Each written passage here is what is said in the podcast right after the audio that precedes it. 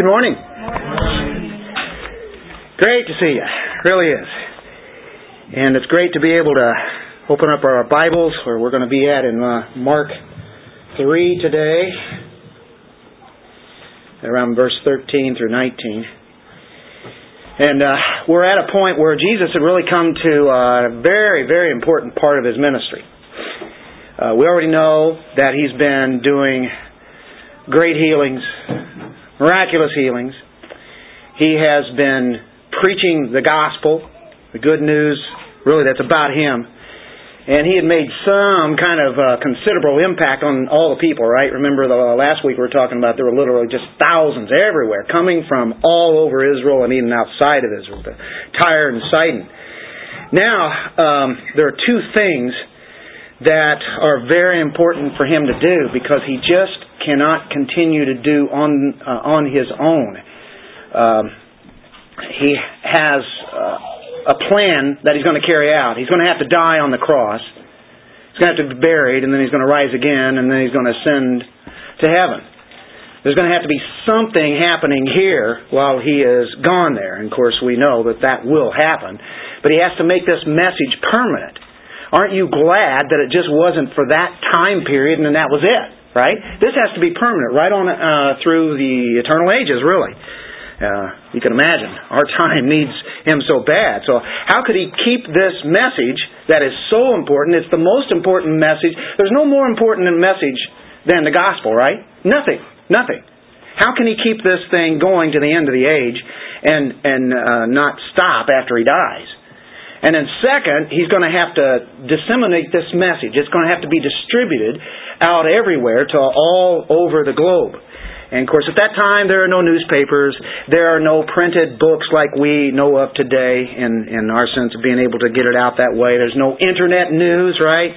And no satellite TV, nor radio. Nothing like that. How are you going to get this out where everybody can know even 2,000 years from now? I mean, that's incredible that something like that that makes an impact on people's lives and their hearts, you know, and totally uh, make changes. Well, he has to choose humans. You have to choose certain men that uh, will be able to take that gospel out with power and make an impact on it. He's relying on human beings to continue that to go. Even after they die, then other human beings are going to have to continue on, and it's done that all the way up to our time. Imagine that. I, I can't think of anything else being able to do like that to make hearts and lives change. So he could write his message. He was not a writer of books, although he is the book of books, right? Mm-hmm. But he doesn't write it in that way, but he writes it on the hearts of these men he's going to choose, and they're going to carry this message abroad. So in our text today, this is what we're going to look at. I think it's rather phenomenal. It's only the power of God that this could happen. So he knows he's going to die, and he knows that he will resurrect. He knows he's going to ascend to heaven. Yet, there is something that he has to do in order to get it going, and he's going to do men, just ordinary men. Now, that's even better, isn't it? Not the religious elite, that have all the different outfits on where people will know that they're religious, but he uses people that are just as ordinary as can be. Nothing special about them whatsoever. That's who he chooses. He does everything opposite the way that humans would do, right? I mean, if if if, a, if he were a CEO, he would not have come into the world the way that he did if he could choose that and live the way that he did and then choose these men that he's going to choose to continue on the most important message ever in the history of mankind. would you have chosen that that way? I must admit, I would not have done that. But these guys, in the book of Acts, it is said that they turned the world upside down, right? Right? So he so he turns the world upside down with common, ordinary men, and I think that's why this is good news to us. This is encouraging to us because we're just ordinary people, aren't we? At best, we're ordinary. All right, but we can identify with these apostles. I mean, we can so identify with some of these apostles. You can say, "Yeah, that's just like me," or "That's just like him." You know, common people, common, and he exposes their lives in front of everybody right? I mean, we can read about it today and, and get the idea of what their personalities are about, at least some of them. We see their weaknesses. We see their shortcomings. Man, do we see their sin, right? Right in front of everybody. And Jesus uh, allows that. Matter of fact, He wants people to see the things where they just failed. They did incredible things. But there's an awesome purpose in all of this. What a grand scheme that God has. So we're just like them. Uh, they're no different. They're human beings. They represented Christ here on earth as they're the ones that have the message. And we do the same thing. We represent Christ here on earth because we are called ambassadors. We represent the King of the universe here on this sinful earth to sinful people, and we're sinful, but yet we have been changed. We have this message. And thanks the Lord, uh, thanks to the Lord that uh, it started with Christ, and these men were faithful in carrying it out. So let us be encouraged today to see that plan that God has in carrying out this good news using ordinary people just like all of us, ordinary people. God is using all throughout the world, and He's using ordinary people in extraordinary ways. Unbelievable. So let's get to the text. That's the best part, isn't it? Mark 3, and we start at verse 13. Let's read that text. And he went up on the mountain and summoned those who he himself wanted, and they came to him. And he appointed twelve, so that they would be with him, and that he could send them out to preach, and to have authority to cast out the demons. And he appointed the twelve Simon, to whom he gave the name Peter, and James, the son of Zebedee, and John, the brother of James. To them he gave the name Boanerges, which means sons of thunder and Andrew and Philip and Bartholomew and Matthew and Thomas and James the son of Alphaeus and Thaddeus and Simon the Zealot and Judas Iscariot who betrayed him. So here we go. We have Jesus surrounding himself now with these ordinary men that we're all very familiar with, and some of them we're not. We don't know much about it all. Matter of fact, you have to read between the lines on some of them. But some of them we're very familiar. Now, what he does is that what we're going to look at first, first thing that Jesus does here is that he prays. Jesus prays. I think that's the best thing that you can possibly do, isn't it? The way Jesus coped with pressure, we were talking about this last week, looking at Jesus as he had pressure, right? He had, had the crowd just all around him. He even had to go out into the boat, out into the water to get away from the crowd that was pressing in on him. Otherwise, he gets trampled, stepped on, you know, he could die. So he has to get into the boat. So he coped with that. And so now we see him dealing with the sense of going to the Father. And he has to go in prayer. Isn't that the best thing that we can do, right? That's what he does. He gets alone with the Father. How often do you see this? All the time. Gets in an isolated place, gets with the Father, and he prays. And this is where Jesus finds his strength, Jesus finds his rest, Jesus finds the very will of God. And you can say, Jesus is God. Doesn't he know all that? Why does he have to pray? Because he has a perfect union, communion with the Father, doesn't he? And I think it's a great example for us, but he always has been in union with the Father and the Holy Spirit, of course. So that's that's what happens. So our text in Mark here uh, does not say that. You say, well, what do you mean prayer?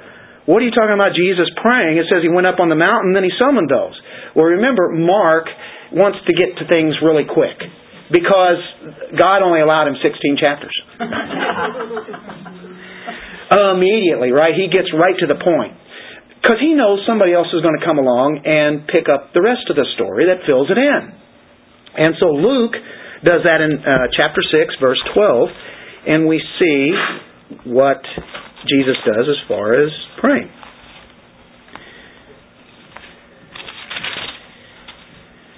It was at this time, right after healing on the Sabbath, remember that's where we left it last week, that he went off to the mountain to pray. And he spent the whole night in prayer. We're not talking 15 or 20 minutes. Sometimes that can seem like a long time when you're praying. And not just an hour or two hours. He spent the whole night in prayer. I think this is rather important, wouldn't you think? We are at a very important time in Jesus' ministry. So that's why this text is really key. And it's really key to us. It's really encouraging to us. So prays all night. I think that's a secret to coping, isn't it? You have pressure on you? What do you do? Well, you go in prayer. There are times whenever I can't sleep. you know, I'd like to sleep, but can't sleep, so guess what I do? I start praying. A lot of times that'll make me go to sleep, and I don't want to sleep. Hey, I got a prayer going on. But uh, and then sometimes I just don't go to sleep, and so I just keep praying till I run out of things to pray, and then I start thinking some things I've prayed already. go back over it. There are plenty of things to be thinking about, but when you're sleepy, though, you know you can't think of too many things, but you still pray, right? But it's a good time to pray sometimes, and most often when you're not sleeping or trying to go to sleep. Before he makes a huge decision in choosing these 12 apostles, he needs wisdom. He needs guidance from the Father. Can you uh, identify with that? I imagine everyone here, when you've had a big decision or something to, that you're going to be doing and you're not so sure what to do, you seek that wisdom. You, you want His will, right? And so that's what Jesus is doing. So we look at this example and we realize when one is heavy laden and they have all these pressures on them, they need to go directly to the Father and bring it all to Him, bring all that strain and stress, just dump it in His lap. He says, Yeah, that's what I wanted you to do in the first place. Instead of fretting and worrying, had all that anxiety, He says, Here's what I want you to do. Just come to me, bring it to me, and leave it there, right? So this is the way to get rid of the strain and stress and we keep coming to the Lord, we have burdens, and we want to unburden ourselves, and what do we get? We get grace. We get mercy, right? And all of a sudden we start experiencing something that we didn't have before. In Philippians 4 it says, We are to be anxious for nothing, pray about everything, and be thankful for anything. But the way we relieve our stresses and anxieties so much really is to be through prayer, isn't it? I think there's a great example in, in seeing what Jesus did. If Jesus did it, we certainly need to be praying, right? So he prays, and then Mark gets right to the point. He summoned those who himself wanted. And they came to him. I mean, he gets what he wants. Another way that Jesus deals with pressure, besides prayer, I'll use a rhyming word here, is to share. he has prayer, and then he, he, what does he share? Well, he's going to share this ministry. He's going to share the gospel. He's going to share this message with them, and he has been doing it, but now he's going to share a ministry. Jesus could have done it all himself. He doesn't really need people. He doesn't need me and you, does he? He really doesn't. But isn't it amazing that he decides to use us in his great plan of the ages? And why would he do that? Well, he takes great pleasure in it. He wants to use ordinary people to share in the ministry. Um, I think you see a sovereign purpose of God here. I'm not trying to read in the text, it's right here. He summoned those whom he himself wanted. Remember, he has a lot of disciples around him. Disciples means learners. They're not apostles yet. And now we're getting to the apostle, that office that is so important now that they're always going to be with him from here on out. So he summons them to him. Now, there are going to be a lot of other people that are disciples too, that they go almost everywhere that he goes to. But they're not part of the twelve. But they, they are important people as they're going along with this very much. Um, he calls whom he wants.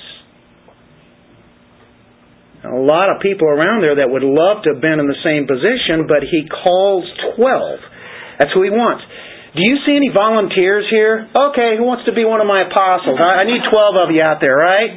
Do you see that? You know, people raising their hands and you know coming, walking up. There's probably aisles through there. No, he, he doesn't do that. He says, "You, you, you." Remember, he's already called like Matthew and Peter and James and John. Remember those guys? But that was just to, to, to be following him. He knows what he's going to do later. But now this is the time where is the calling of the uh, the apostles. So no volunteers. It's whom Jesus called. And this is interesting. Everyone whom he calls are going to follow. I'm, I'm sure he's thinking, oh, if I call them, I don't know if you want to give up everything to follow me everywhere. I just wonder what will happen. Well, let's let's just try it and see. and if he doesn't, then I'll get another guy, right? Uh, no, no. The very ones that he summons, they all came to him. You know what we call that in the uh, Reformation theology circles? The irresistible call. Irresistible. It's effectual. Hey, that's a pretty good term. You like that? It's effective. Anything that he wants, he will make happen. That means they will follow him. But they will do it joyfully. It's not like, oh, man, I really don't want to do this. He made me. I, I, there's something here, right? No, he, he caused it to happen. He didn't choose them because of their faith. For we know they faltered in their faith much throughout the ministry, didn't they? He didn't choose them because of their talent and abilities. All that the Father wanted, all that the Father gives to the Son will come to Him. Right? So they felt this magnetic attraction to Jesus. They'd already met him and been following around, but now it's something that they're making a, a commitment that really the Lord is making for them. there was just something about him, something about that name. something about him that they would go to their master, and we, we have to go to John 6. And then there's another passage too. I just kind of said that earlier, but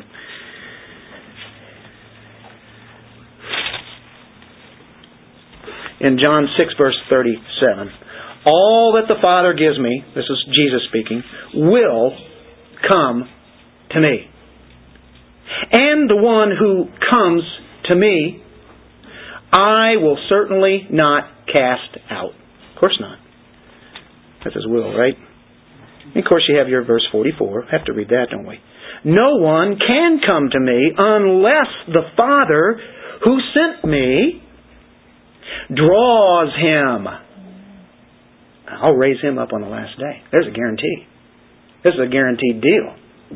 So the Father has the ones, gives them to the Son.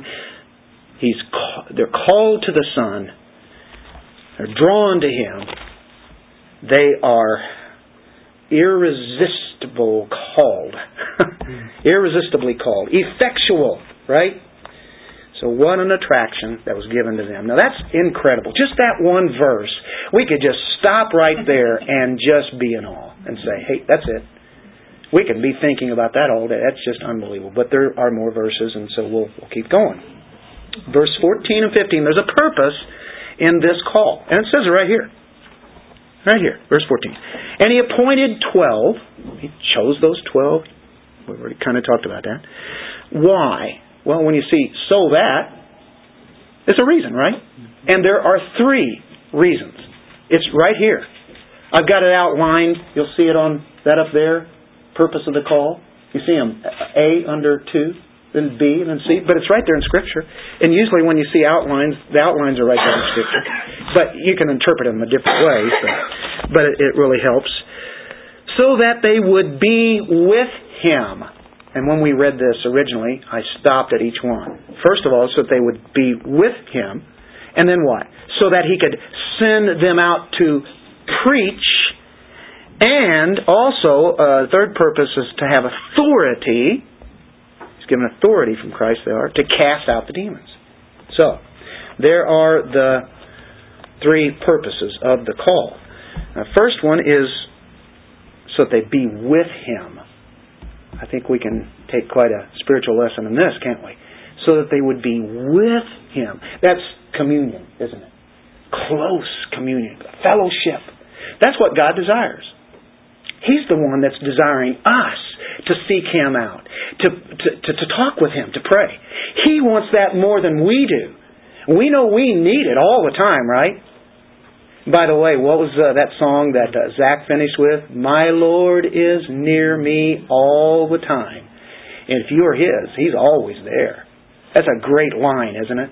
I mean, that's a sermon in itself. You can walk out of here and just be thinking, that's so simple. Yeah, but isn't it profound? That means through some of the worst times, He's right here. Through some of the best times, through the normal times, average, He's there.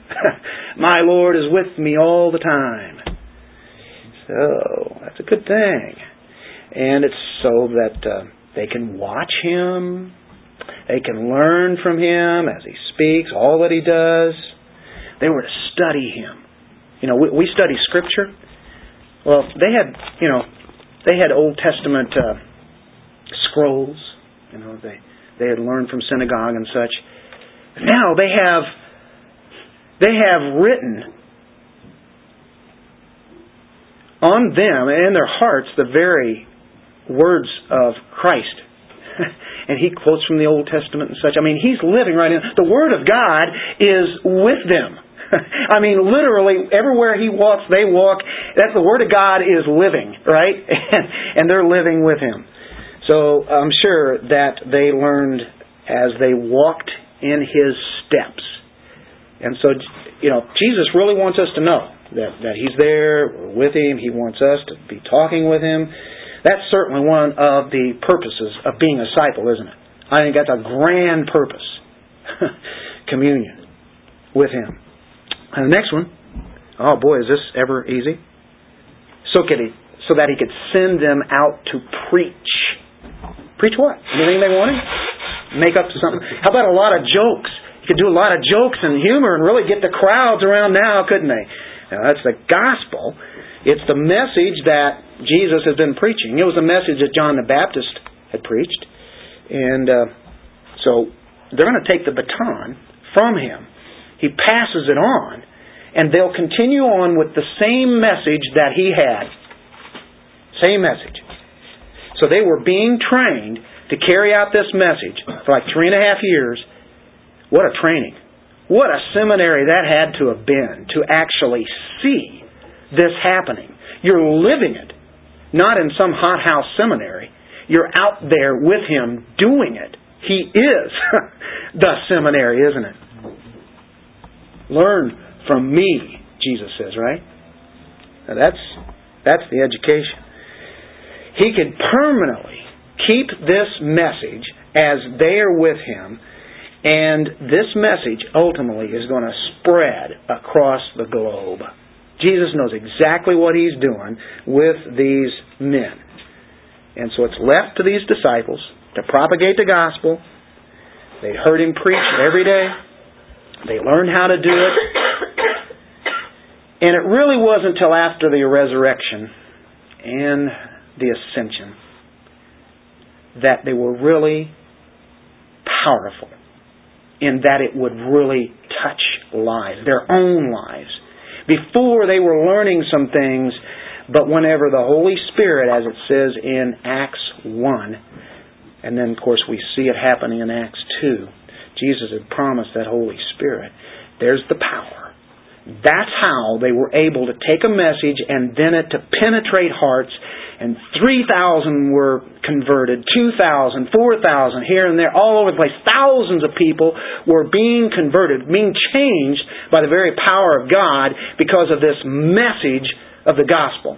That's why we say there is no more important message ever in the history of mankind ever have been, is, ever will be, and you can say it without a doubt. There's a lot of things that you can't really say, well, without a doubt, this is the way it is, right? Because there's always something else. You know, this could be, no, this is not a could be, it is. There's nothing more important than this to be gotten out. Yeah.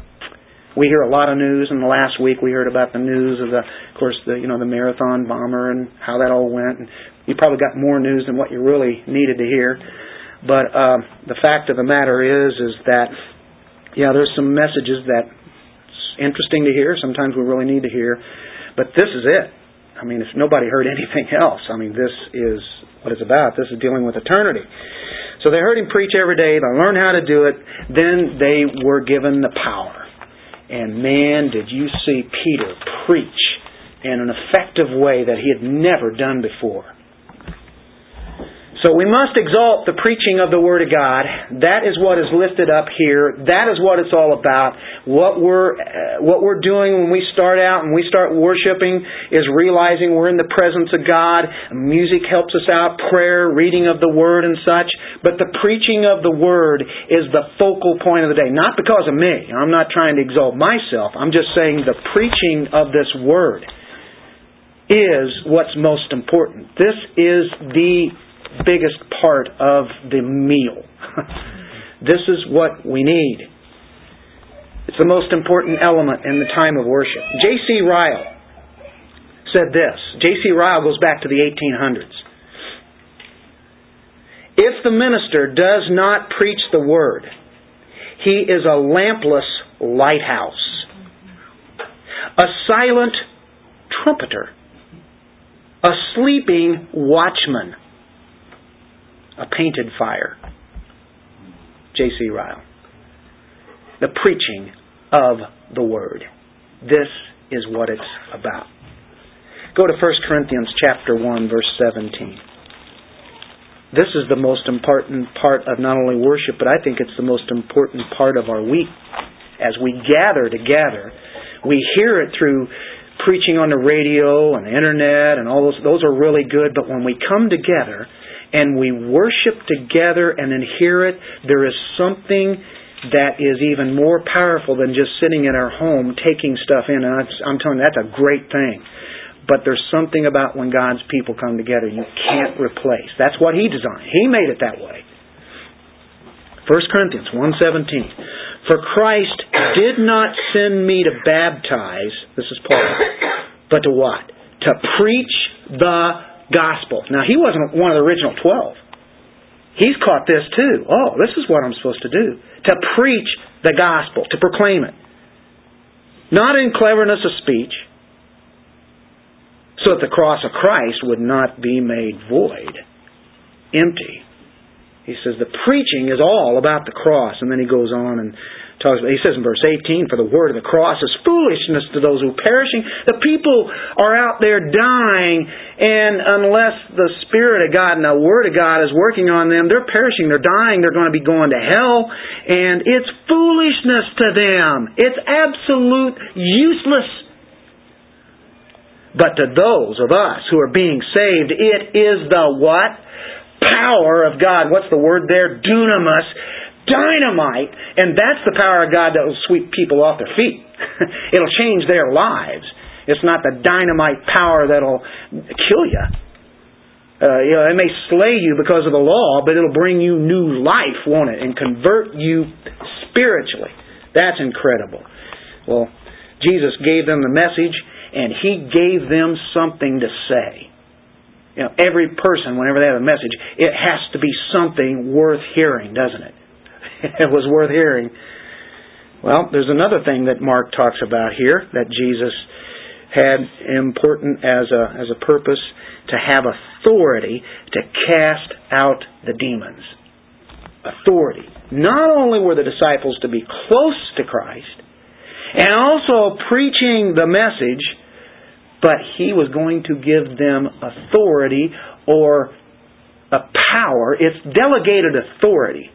It means he delegates this mighty power that he has been doing as he's been healing literally thousands and thousands of people all over Israel, Galilee and Judea and wherever he went. Remember? And he's going to distribute that to these 12. Man, that's amazing, isn't it? So as he gets that to them, they will be able to do. Remember when he said you'll be able to do greater things, Well, more fantastic miracles? Not that they're going to be more man, fantastic. They're going to be like what he was doing, but they're going to be able to distribute it out, go to different parts of the world that he couldn't. He, he said whenever he came, I come to the lost house of Israel. That's basically where he came to do his preaching. But they're going to take it out in other places. So he couldn't do that. He was, even though he's God, whenever he was in his human body, he could only be at one place at one time, right?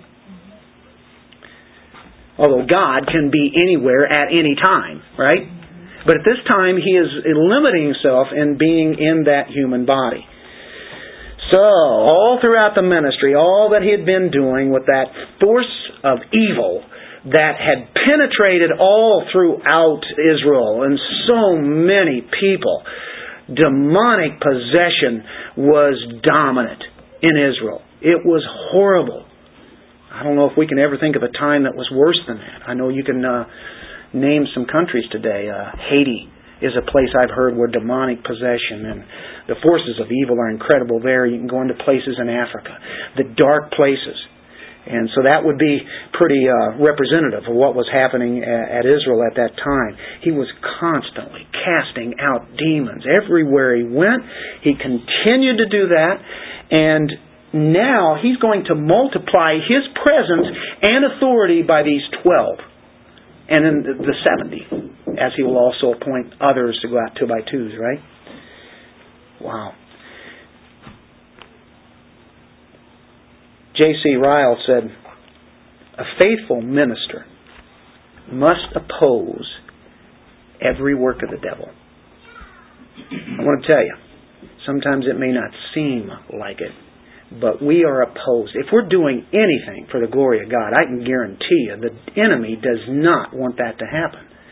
And if we're making any kind of impact at all, and if God's working in you, you are, then I will tell you, you will have opposition this church as a whole will have opposition down through the history, down through the many years that we've been around, at least comparatively, you know, to you know, how long we've lived. It's not compared to 2,000 years or whatever, but in, in that time the church has been here, it's had some counterings with the enemy in different ways, whether it be false teaching or whether it be um, strife that comes up in the church. Hasn't happened often, but it has happened. If if you're a church, you're going to have that.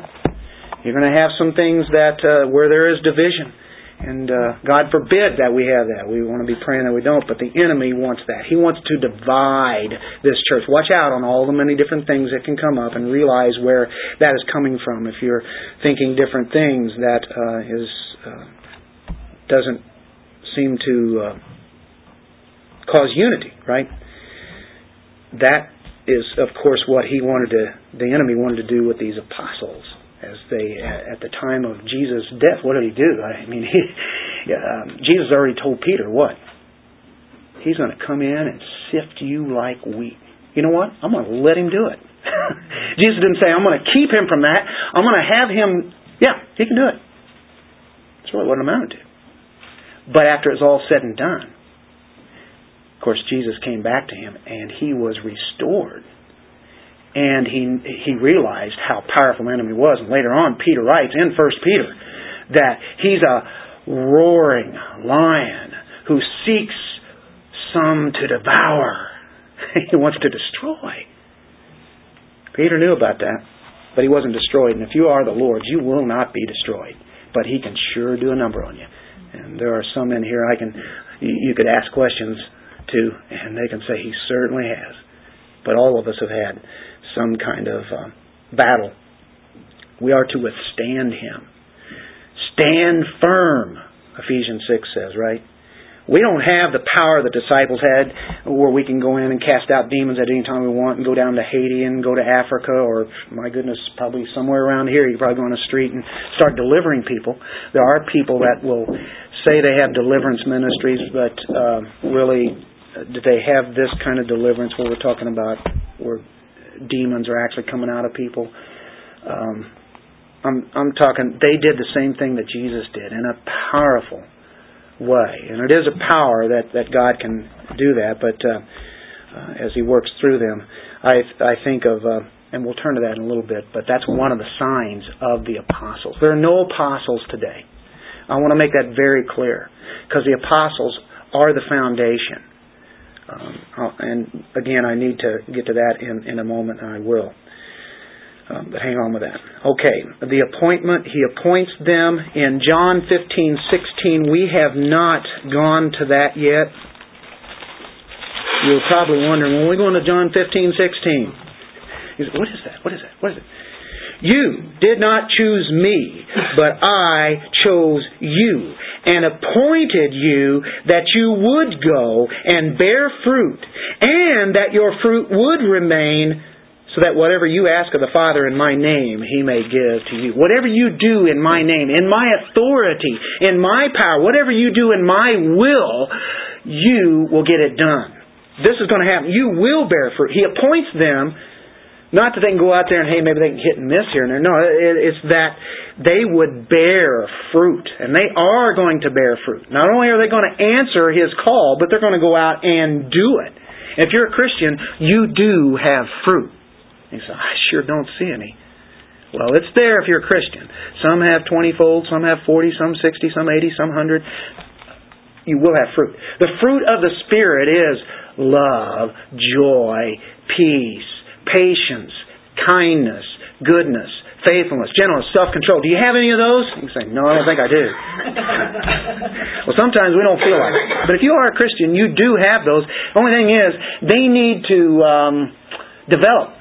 Uh, we're in the spring right now, and it seems like at this time of the year, we were way ahead last year. At this time this year, it seems like we're a month behind.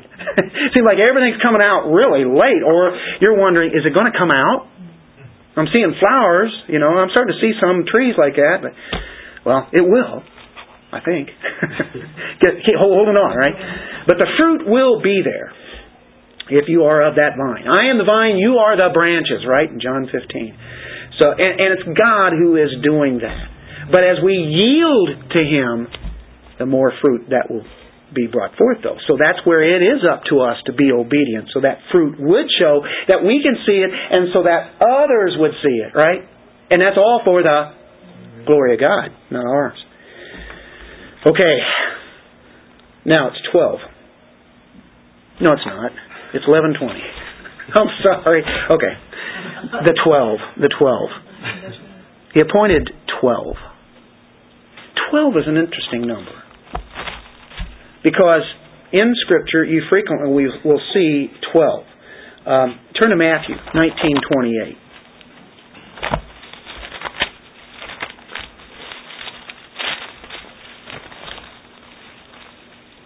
I'm not going to do an Alistair Begg on that one because I immediately could have uh, done a song that goes back to the 60s from the Beatles and said a quote there, and some of you might have just caught what that is, and I'm not going to say it because I've already taken my time up for trying to be funny and not funny. And Jesus said to them, Truly I say to you that you who have followed me in the regeneration when the Son of Man will sit on his glorious throne, you all shall so sit upon what? Twelve thrones, judging the twelve tribes of Israel. So you have the 12 apostles. And of course, one of them is going to be gone and they'll have to be replaced, but you have that 12. Uh, but 12 apostles sitting on 12 thrones, judging the 12 tribes of Israel. 12 is pretty important.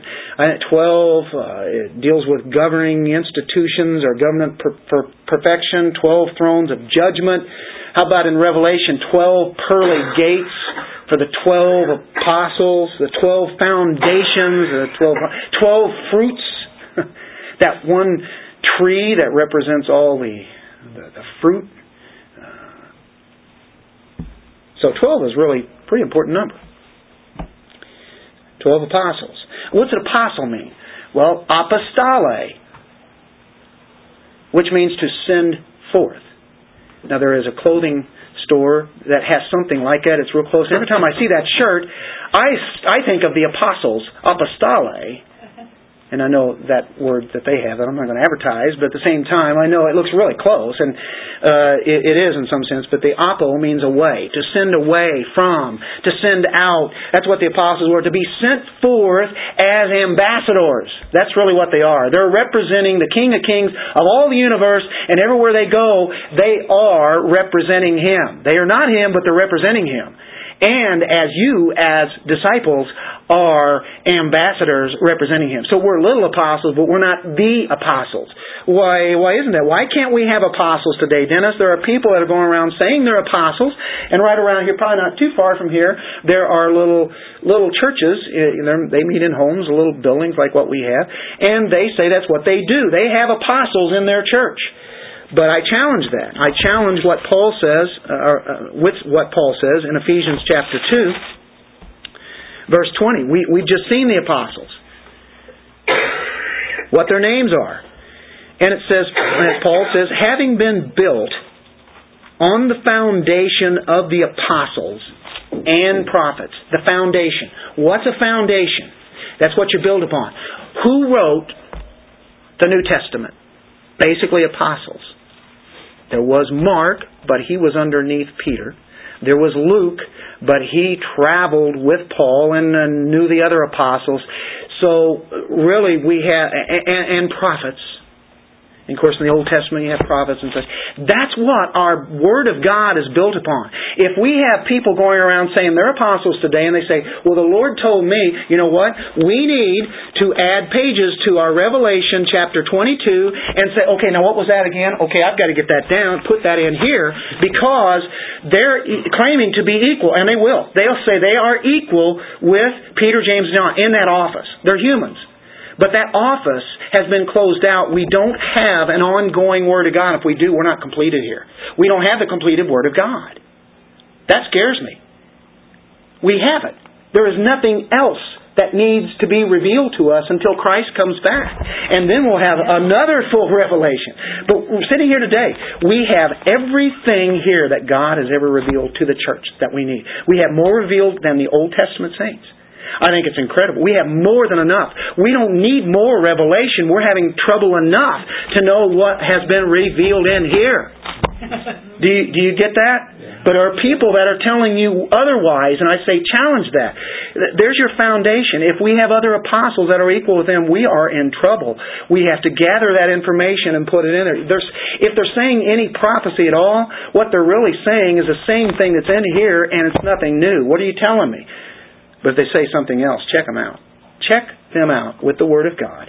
I've heard prophecies such as Christ was going to be coming back in 1999, and that AIDS was going to be um, uh, any people with AIDS was going either it was going to be judged or was going to be uh, completely um, taken out. You never hear of it again. Certain, you know, they go one on one on one after another after another after another, and they're from apostles. They're from prophets that are equal to the ones who gave us the Word of God. Just challenge it, folks, because it's not. It's not true. What's the signs of an apostle? Look in 2 Corinthians chapter 12. We, we don't take somebody's word for it. We have to challenge it. The signs of a true apostle. Why does Paul say true? There were false apostles going around. At that time, already people were claiming to be apostles. He said, okay, I'm going to tell you what a true apostle is. They were performed among you with all perseverance by signs and wonders and miracles. And that's what they do. They had that power. They had that authority to be able to do the things that Christ did and do it when they wanted when it was God's will. And so, therefore, that's uh, really important to know. Um, when you have a foundation, you don't need another foundation. You have the building that's going up. That's what we are. We're the building. And we have everything revealed. Do you see why I attack that? Because that is what has made the church very weak today. Rather than having a high view of God, they don't really teach doctrine. They don't teach like verse by verse explaining what it is. They teach by experiences and things that they heard. This is what God told me. And He tells you that you are to get married to that person across the street. Yes, they're an unbeliever, but that's what He told me to tell you. Now, what do you do with that, right? Okay. The four lists. They're in Matthew 10. They're in Mark 3. They're, and Luke did two of them. In Luke 6 and in Acts 1, as he wrote Acts. So as we're reading them, they really look the same. But sometimes you'll see a different name. You can say, oh, oh, look at that. That's a name that's different than what's listed over here in, in Mark. What do we do with this? Uh, Mark and Matthew, they have the name Thaddeus in their list. Luke has his list, Luke and, and an Acts, and he has the name Judas of James. Now, what do you do with that? Well, maybe he changed his name to Thaddeus because he has the name Judas in there also. Judas of James. He didn't want to be mistaken. That's a possibility. Just reading into it maybe a little bit. I don't think he wants to be associated with it. A traitor, right? Uh, three groups of four each. That's enough. The design here is really, really kind of interesting. Look at. it. Begin with Simon. Every list will have Simon right at the top, right at first. Peter's name always heads the first group, and he heads up all the disciples, the full list. They are also given in twos. Often you'll see two. I think that's kind of interesting to note. Not only are they grouped in three groups of four each, but you have Peter and Andrew, James and John, so on and so forth, right? That, that's what you'll see through throughout uh, our text here. It reflects the fact that I think Jesus sent the twelve two by two to serve the Lord, and then of course the seventy two by twos, and when you look in detail of Scripture, it's just really enlightening.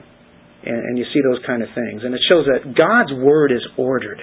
And when you study that and really look for that, you start drawing out gold, diamonds, jewels are in the Scripture. And you see how He orders things. It's not just by hit and miss and he throws a thing here and there and all this is kind of a neat thing to show him. You know, everything is ordered exactly the way that he wants. So there's a reason for our attention that we uh, we bring it to. Now we go to the servants. Servants, servants. the servant is Christ, right? And he has servants. That's 16 through 19 uh, of Mark. And uh, actually, when we look at that, we, we see these names. First thing I want to get on to is young. These servants servants are young. Have you thought about that? I knew that they were kind of young, but I hadn't really given it that much thought until this week. There's a guy by the name of James Stewart, James E. Stewart. He comments on this. I'll read a sentence or two. Christianity began as a young people's movement. Unfortunately, it is a fact which Christian art and Christian preaching have too often obscured, but it is quite certain that the original disciple band was a young men's group. Most of the apostles were probably still in their 20s when they went out after Jesus. And he also pointed out in his commentary that the hymn that we are so familiar with, When I Survey the Wondrous Cross, Isaac Watts, the original version went like this. I didn't know this. When I survey the wondrous cross on which the young Prince of Glory died. Had you ever heard of that? That was in the original. Isaac Watts. The young Prince of Glory died. Jesus was young, wasn't he? You think about people who are around 28, 29, 30. Jesus started his ministry at 30 most of these apostles are going to probably be uh, that age, maybe younger, probably in their 20s. And I start thinking of our young guys, and man, you guys are really, really important. Very important. Because we're counting on what you are learning here and what how you serve here in taking that out and continuing on because there are quite a few of us that may, may not be around here forever. and we need this kind of thing going on. And we need more young people. Stewart goes on to say about this young people, no one has ever understood the heart of youth in its gaiety and gallantry and generosity and hope, its sudden loneliness and haunting dreams and hidden conflicts and strong temptations. No one has understood it nearly so well as Jesus. All sorts of thoughts go through young people's mind. They, you know, they don't know what's coming up next, but you know they're rather daring. But there's all sorts of different things that can come along.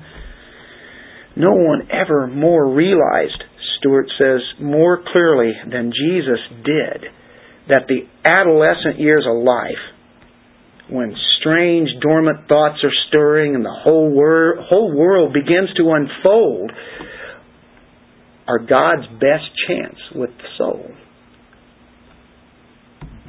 Older people do come to Christ. God makes sure that happens. And many are here, that happened too. and I don't know what you can term old, but later in life. And there's some who have known the Lord for a long time as, as young people. Most of us here was maybe a little bit older than, than others, maybe. I think it's quite a remark that he said. I, I think it's wonderful to know, if you're a young person, that Jesus understands everything that you're dealing with, that you're going through, the job that you work or the job that you're thinking that you're, you're what am I supposed to do after, uh, after this, or uh, what has God got planned for me in my life? I'm, look, you know, I'm really young. What does He have? He got a lot of a band of young people that surrounded him that changed the whole world. We don't think that. We think all oh, these guys were in their 40s, 50s, 60s, you know, and they're, you know, uh, Later on, you get a guy like Paul, who I would think tends to be a little bit older. God uses those guys sometimes. but the reason why he called young men is that they were teachable, they're moldable, they're clay that hasn't been so hardened yet as they go through life, and they're receptive. Other people can be receptive and, and teachable too, but this is a sense, and I say this in a human sense, it's God's best chance with the soul is when it's young. Now, I'm careful when I say that, and you understand what I'm talking about, because He can do it at any time. I've already qualified that. But how moldable are they at that time, that piece of clay? Just like children. And remember what Jesus said about children. Like the young people. Man, you guys are important. And we thank the Lord for it. Man, I pray all the time about you guys. And you got you got a great ministry ahead of you. You got everything ahead of you in a time that uh, world's going to need you. Okay, so they're young, right? I think we can safely say that. That's a plus. Well, the next one sounds like a strike, but it's not. Ordinary. this is ordinary people. Why would Jesus pick these ordinary guys? And the thing is, the art that you see, what do you see around the apostles or Jesus? Halos. People have this crazy interpretations, you know, down through the years and all these traditions that come up. Well, we're talking about these guys really, you know, okay, you know, they've got a lot of imperfections. Twelve men, imperfections. We know that Peter gave information to Mark. Mark was very young, especially when he first started uh, following along with Paul and uh, Barnabas, right? Uh, but he, he wrote the gospel, and, and of course Peter gave him a lot. Uh, these men kept falling, failing, letting the Lord down, Mark doesn't do this to belittle the twelve, to make them look bad. He's inspired by the Holy Spirit. But what he's doing is he's making the grace of God an awesome wonder. Because he's taking these guys. This is the wonder of the gospel, isn't it? That he takes somebody that is really not important and they give out the most important message ever in the world. Look in 1 Corinthians 1, verse 26. Oh, you've got to like this. You have to identify with this. 1 Corinthians 1, 26. For uh, consider your calling. Your calling. They had a calling. Brethren, that there were not many wise according to the flesh while they were in these bodies. Not many mighty. Not many noble. But God has chosen the foolish things of the world to shame the wise, quote wise. And God has chosen the weak things of the world to shame the things which are strong, all those great leaders that are up there, and the base things of the world and the despised God has chosen, the things that are not, so that he may nullify the things that are, so that no man may boast before God. Men who are natural, perfect leaders, well, of course he would be a great leader in Christianity because look at the great talents that he has. Well, he's more deserving than other people. No, no, no. He doesn't usually use those. He does, but not usually. Have you noticed that? He usually uses people that most people don't know. They have relatives, they have friends, and the rest in the church. But as far as the world is concerned, who are you? Man. This is who we are. 2 Corinthians chapter 4, verse 7. But we have this treasure. It's a treasure in earthen vessels. Why? Why? So that the surpassing greatness of the power will be of God and not from ourselves. That's why he doesn't need great talents and abilities. Some of the greatest talents and abilities are from people who are lost, and you're amazed by the artwork that they do. We're amazed by the talent they have in music and in movies. Man, I mean, these guys are tr- tremendous, and you know what? Most of them aren't Christians. Some are, but most of them aren't. That's because he wants to show off his power Otherwise, people are going to say, oh, well, it's because look at the talent that he has. Where does that talent come from anyway? Well, it's all about the glory of God, isn't it? Ordinary men. Can you identify with that? Yeah, we all can. These disciples are not supermen, they're not superwomen. They're only sinners saved by grace. All the warts and all. Men and women like you. Weaknesses struggles, temptations, sins. It isn't a coincidence that the Holy Spirit doesn't put things in here to fill the story out that these men had nicknames. Some of them have nicknames. Well, we know about Peter. What was his name before? Simon. Jesus says, Simon, I'm going to call you Rock. At that time, he was not a rock.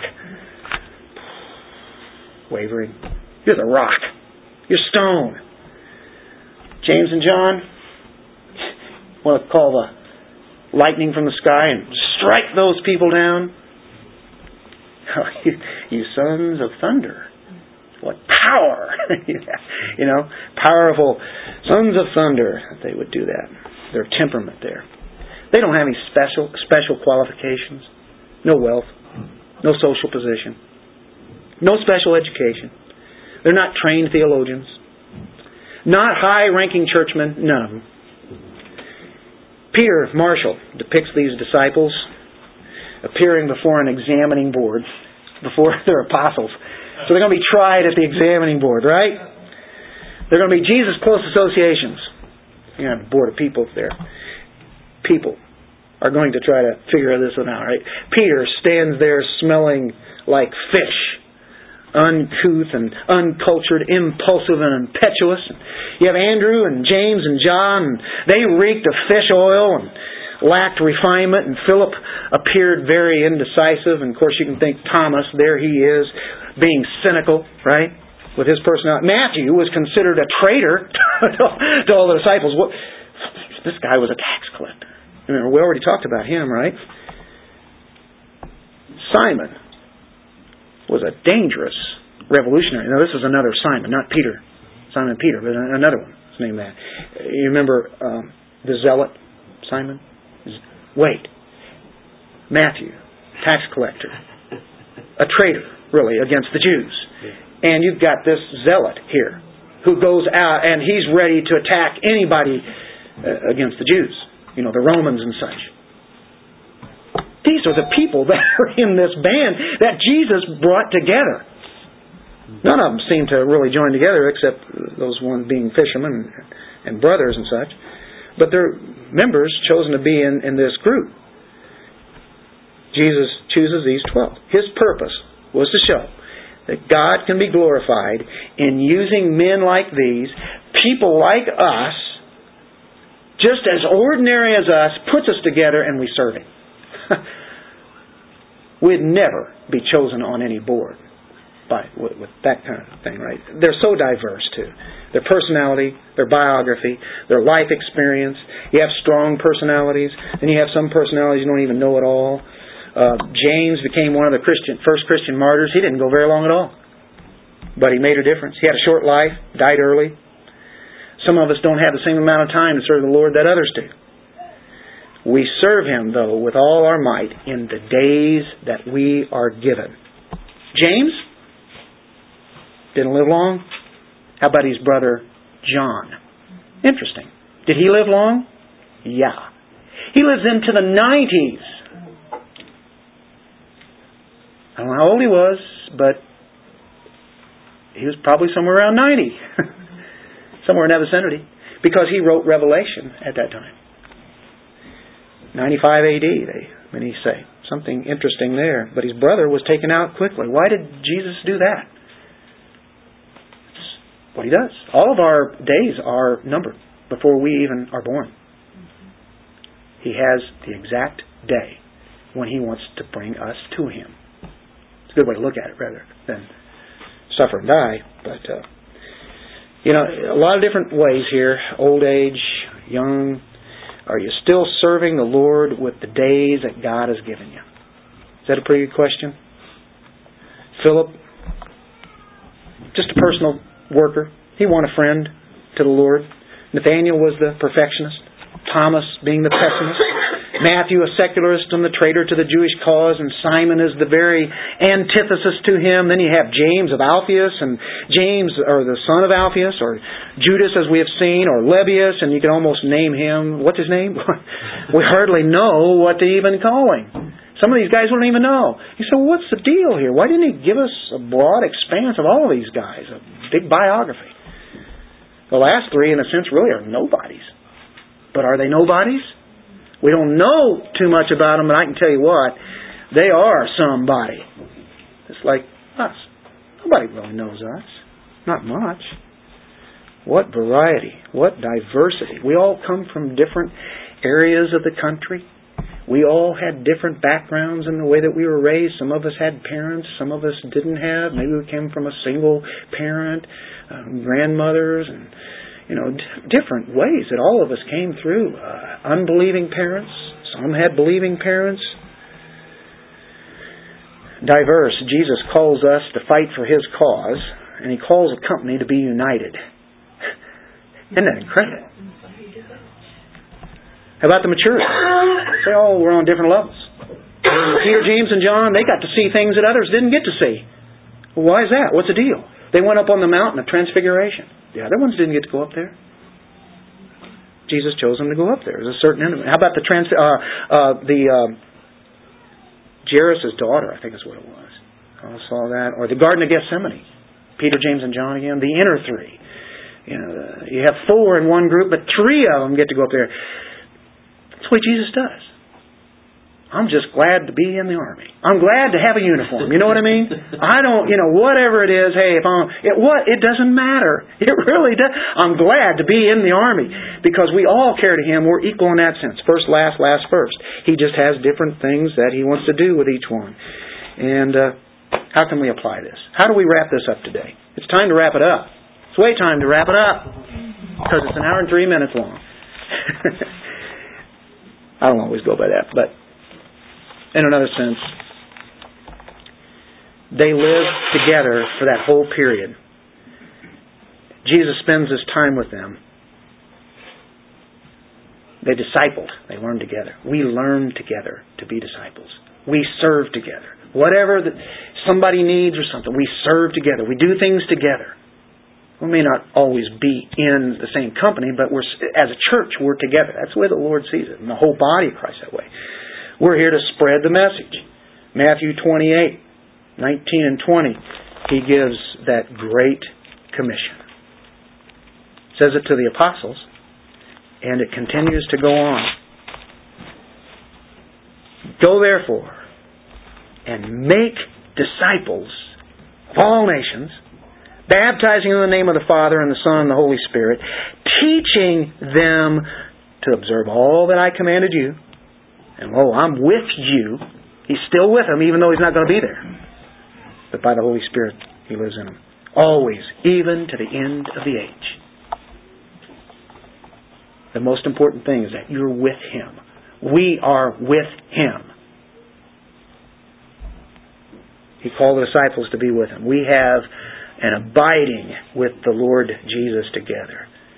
He gives us our strength. And we are to spread this message to the people who don't know the Lord or His Word.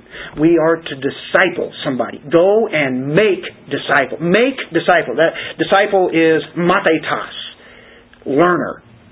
That's what disciple is. Learners. We just learn from the Lord, right? And so find somebody, teach them. Find somebody. I don't care who it is, find them and teach them. Teach them. Give, give them CDs. Give them books.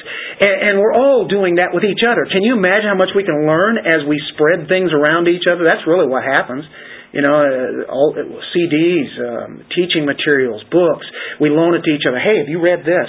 I mean, man, that's great. Or, hey, they, they tell you what they've been reading. And you go, oh, really? Because it saves some time sometimes, mm-hmm. you know, to read that book. I don't have time to read it, but I'd love to hear about it. Man, that's really good. We're all teaching each other. Go find somebody that knows less than you do and go and then teach them. Teach them personally. Go through Scripture with them. Disciple them. Go and make disciples. We have a shared responsibility. We spread the load. It's been spread out by Jesus to these 12. We spread it out amongst ourselves and then we spread the message. Planting seeds out. We want to reproduce ourselves. The Lord reproduces it, but I mean, this seed has life, right? And and we'll have ever widening circles. We are fruit, right? We're the continuing fruit of this service, just like the apostles. We're fruit, fruit of what God has done. Do you know we can make a far reaching influence? We can have this and use the Master's method. It's right here. It's really simple. Find somebody tell them uh, this good news. They're lost. They need the Lord. It's Jesus Christ. He's the one that will change your life. You must see that you are in bad news now, but here's good news if you would repent from those things and turn to the Lord. That's basically the message, isn't it? My question, leave with you today. How will you carry it on to the next generation. How are you going to carry it on?